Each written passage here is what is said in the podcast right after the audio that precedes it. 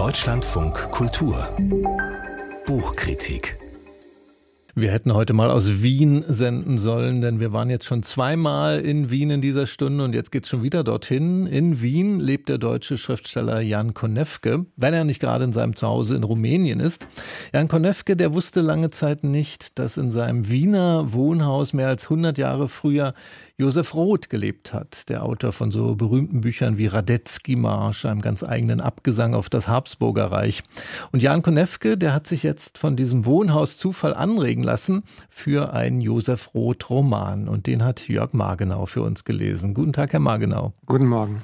Im Schatten zweier Sommer heißt dieser Roman. Wie zieht Jan Konewke den denn auf, diesen Josef Roth-Roman? indem er zunächst mal einen Ich-Erzähler äh, installiert, der sich an seine Großtante Fanny erinnert, die ihn schon in der Kindheit sehr beeindruckt hat, so eine lebensfrohe, unerschrockene Dame, die dann im Jahr 2000 im Alter von 103 Jahren stirbt und ihm ein Tagebuch hinterlässt und zehn besprochene Kassetten mit Erinnerungen. Und die Funktion des Ich-Erzählers beschränkt sich eigentlich darauf, uns diese Dokumente, fiktive Dokumente zu übermitteln.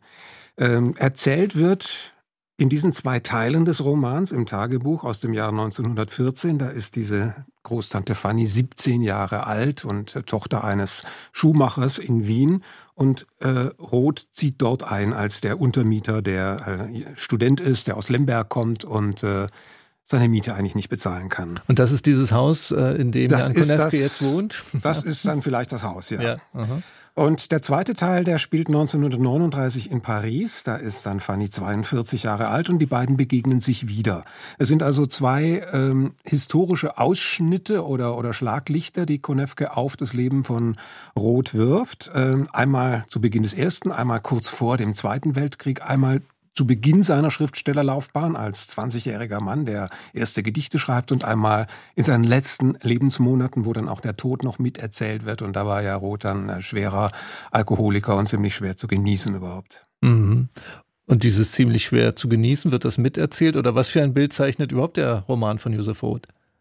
Es ist ein sehr launenhafter Mann mit äh, Neigungen, Geschichten über die eigene Herkunft zu erfinden. Das ist auch durchaus ähm, dokumentiert, dass Roth dazu neigte, ähm, seine Herkunft zu verschönern und sein Ostjudentum zu verschleiern, sich einen anderen Vater mit immer wieder anderen Geschichten zu erfinden und ähm, sich so in die Wiener Gesellschaft zu integrieren. Das war auch seine Reaktion auf den Antisemitismus.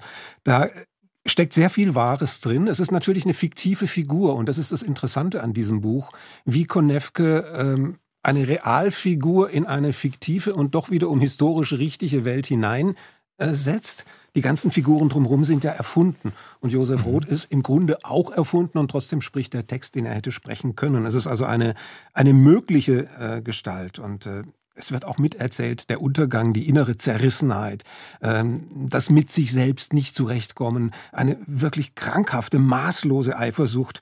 Und das alles aber zunächst aus der Perspektive dieser sehr schwärmerischen 17-Jährigen, die äh, in ihrem ganzen Dasein eigentlich nur auf diesen Josef Roth und auf die Annäherung zu ihm ausgerichtet bleibt und ihn dann 30 äh, Jahre später in Paris wieder trifft. Und dort kommt es dann zu einer tatsächlichen Liebesgeschichte, eine erfundene Liebesgeschichte, auch da wieder integriert zwischen die realen genialen Frauen Irmgard Coin und Andrea Mangabell. Also historisches Material, das ausfantasiert wird in, den, mhm. in den Lücken, die die Geschichte lässt.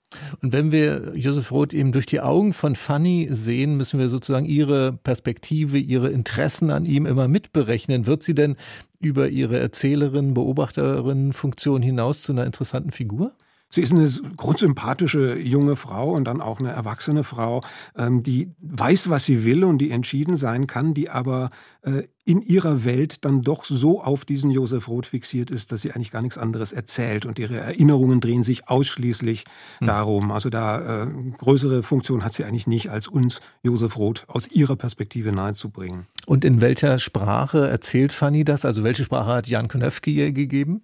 Das ist so ein bisschen das Problem dieses Buches, dass das Tagebuch so elaboriert formuliert, äh, wie man das einer 17-Jährigen definitiv nicht abnimmt. Konevke ist ja ein Autor, der zu sehr üppigen Formulierungen neigt, der alles immer ganz ausgeschmückt auch beschreibt. Und dann beschreibt er zum Beispiel den ersten Blick von Fanny auf Josef Roth. Da schreibt sie dann in ihr Tagebuch, seine Nase ist gerade und spitz, An der Spitze erst zeigt sie sich weicher und seine Wangen laufen in einem Kinnbogen aus, in dem eine charakteristische Einkerbung, eine harmonische Rundung verneint. Das sind solche Sätze, die schreibt der mhm. Schriftsteller Jan Konefke aber ganz sicher nicht ein 17-jähriges mhm. Mädchen.